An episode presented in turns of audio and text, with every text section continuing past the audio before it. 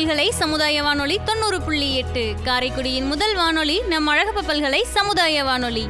நான் உங்கள் ஆர்ஜே காரை காமாட்சி. மற்றும் நான் உங்க ஆர்ஜே கோமகள். நம்ம சமுதாய மக்கள் அனைவருக்கும் எங்களோட அன்பு கலந்த வணக்கங்கள். இன்னைக்கு என்ன சிறப்பு நிகழ்ச்சியா பண்ண போறோம் காமாட்சி? இன்றைய சிறப்பு நிகழ்ச்சியா கோமகள் கொரோனா பற்றிய விழிப்புணர்வை நம்ம சமுதாய மக்களுக்கு கொடுக்க போறோம். இப்போ நம்ம இருக்கிற சூழ்நிலைக்கு இது ரொம்ப முக்கியமான நிகழ்ச்சி தான். நம்ம ஏன் எப்பயும் போல ஒரு குட்டி வானொலி நாடகம் மூலியமா மக்களுக்கு விழிப்புணர்வு தரக்கூடாது? ரொம்பவே சரியா சொன்னீங்க கோமகள். வாங்க தாமதிக்காம நம்ம நாடகத்தை தொடங்கலாம்.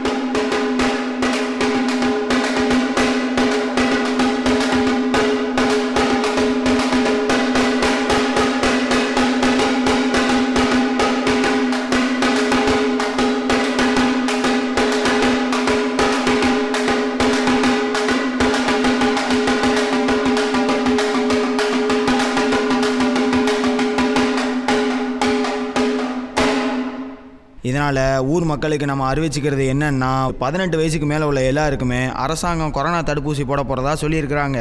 அதனால் நம்ம ஊரில் இருக்கிற பதினெட்டு வயசுக்கு மேலே உள்ள எல்லாருமே கொரோனா தடுப்பூசி போட்டுக்கணும்னு அறிவிச்சுக்கிறோம்.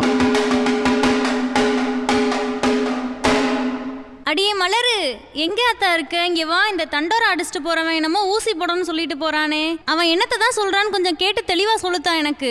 அட பாட்டி எப்ப பாரு அந்த டிவி முன்னாடி உட்காந்து நாடகத்தை பார்த்துக்கிட்டே இருக்கியே. அதை பார்க்கறத நிப்பாட்டிவிட்டு இனிமே நம்மளை சுத்தி என்ன நடக்குது ஏது நடக்குதுங்கிறத இந்த செய்தியெல்லாம் பார்த்து தெரிஞ்சுக்க.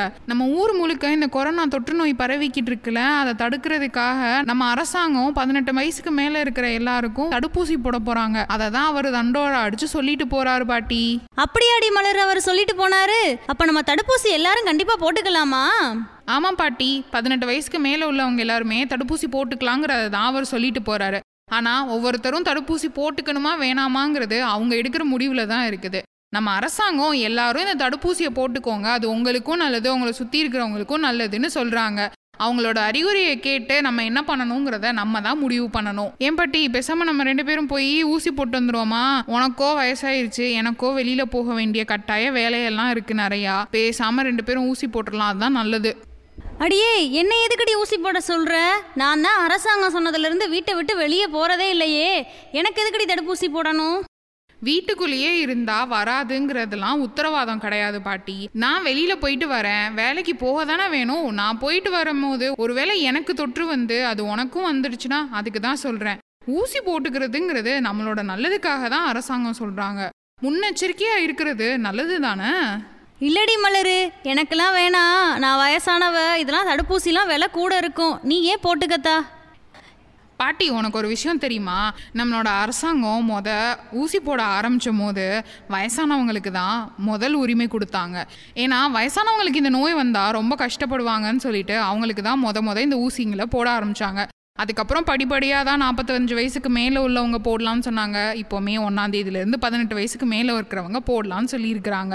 அப்புறமா நீ யோசிச்சுட்டு இருக்கிற மாதிரி இந்த ஊசிலாம் ஒன்றும் விலை கூடலாம் கிடையாது. இந்த தடுப்பூசியை மக்களுக்கு எல்லாருக்குமே அரசு சார்ந்த மருத்துவமனைகளில் இலவசமாக தான் எல்லா மக்களுக்கும் இந்த தடுப்பூசியை போட்டுட்டு வராங்க. இலவசமாடி மலர் போடுறாக. சரி எனக்கு வேற சக்கரை வியாதி ரத்த அழுத்தம்னா வேற இருக்கு. அதுக்கு வேற டெய்லியும் மாத்திரை சாப்பிட்டுட்டு இருக்கேன். இதுல இந்த தடுப்பூசி போடலாமான்னு வேற எனக்கு தெரியலையே. உன் சந்தேகம்லாம் கரெக்டு தான் பாட்டி. எனக்கு புரியுது. உன்ன மாதிரியே சுகர் இருக்கிறவங்க பிபி இருக்கிறவங்கலாம் தான் இந்த நோயினால் பாதிக்கப்படுறதுல நிறைய வாய்ப்பு இருக்குன்னு நம்ம கவர்மெண்ட் சொல்கிறாங்க அதனால சுகர் பிபி ரொம்ப நாளாக நோய் இருக்கிறவங்க தான் இந்த தடுப்பூசியை முத போட்டுக்கணும்னு நம்ம அரசாங்கம் சொல்கிறாங்க இதையும் மீறி உனக்கு சந்தேகம் இருந்துச்சுன்னா தடுப்பூசி போடுற இடத்துலையே ஒரு டாக்டர் இருப்பாங்க. அவங்க உன்னை செக் பண்ணி பார்த்துட்டு உனக்கு இந்த தடுப்பூசி போடலாமா வேணாமாங்கிறத பரிசோதிச்சுட்டு தான் உனக்கு தடுப்பூசி போடுறதுக்கே அனுப்புவாங்க. அதனால எந்தவித பயமும் உனக்கு தேவையில்லை பாட்டி. அப்படியாடி மலர் சொல்ற? டாக்டர் பரிசோதிச்சது தான் எனக்கு ஊசி போடுவாங்களா? ஆனாலும் டி எனக்கு சின்ன வயசுல தடுப்பூசி போட்டப்ப கை கால்லாம் கடுக்கும் தூக்கமே வராது. இப்படியெல்லாம் எனக்கு ஒவ்வாமையா இருந்துச்சு. அதனாலே எனக்கு தடுப்பூசி போடுறதுனா இன்ன வரைக்கும் பயம்தான். பாட்டி நீ என்ன சின்ன குழந்தையா? ஊசி போட எனக்கு பயமா இருக்குன்னு சொல்லிக்கிட்டு இருக்க. இந்த தடுப்பூசி போடுறதுனால எந்த விதமான பிரச்சனையும் உனக்கு வரப்போறது நீ பயப்படாம வந்து ஊசி போடலாம். குழந்தை மாதிரி பண்ணாத பாட்டி. சாதாரண ஊசி தான் இதுவும் சரியா? ஊசி போட்டதுக்கு அப்புறம் அரை மணி நேரம் ஊசி போட்ட மருத்துவமனையிலே நம்ம இருந்துட்டு ஊசி போட்டதுனால ஏதாவது தலைவலியோ உடல் வலியோ உடல் சோர்வோ இருக்கான்னு நம்ம பார்த்துட்டு நம்ம வந்துடலாம். அப்படி ஏதாவது நம்மளுக்கு பிரச்சனை இருந்துச்சுன்னா அங்கே இருக்கிற மருத்துவர் உடனடியாக நம்மளுக்கு உதவி செய்வார். அவ்வளோதான் பாட்டி. வேற ஒரு பிரச்சனையும் கிடையாது. பயப்படாம வா நம்ம போய் ஊசி போடலாம். சரிடி மலரு நீயும் இவ்வளோ தூரம் சொல்லிட்ட அரசாங்கமும் நமக்காக எவ்வளவோ முயற்சியும் எடுத்துகிட்டு வருது. ஒரே ஒரு தடுப்பூசி தானே? வா நாளைக்கு போய் அரசாங்க மருத்துவமனையில் போட்டு வந்துடுவோம் ஐயோ பாட்டி நான் சொல்ல மறந்தே போயிட்டேன். தடுப்பூசி ரெண்டு தவணையா போடணும். மொத தவணையை இப்போ நாளைக்கு போய் போட்டோம்னா அடுத்த தவணை எப்போங்கிறத குறிச்சு கொடுப்பாங்க. அன்னைக்கு போய் நம்ம திருப்பி போட்டுட்டு வரணும். சரிடி மலரு நீ சொன்ன மாதிரி இந்த ரெண்டு ஊசியை கூட நான் போட்டுக்கிறேன். இந்த ஊசியை போட்ட பின்னாடி என்னை முன்னாடி மாதிரி வெளியில விடுவீங்களா? அப்படியே வெளியில போனாலும் இந்த மாதிரி இந்த மாஸ்கோ இல்ல கையில வந்துட்டு இந்த கையுறையோ தான் போட்டு போகணுமா? இல்ல நான் வாட்டுக்கு சுதந்திரமா போலாமா? அப்படியெல்லாம் கிடையாது பாட்டி.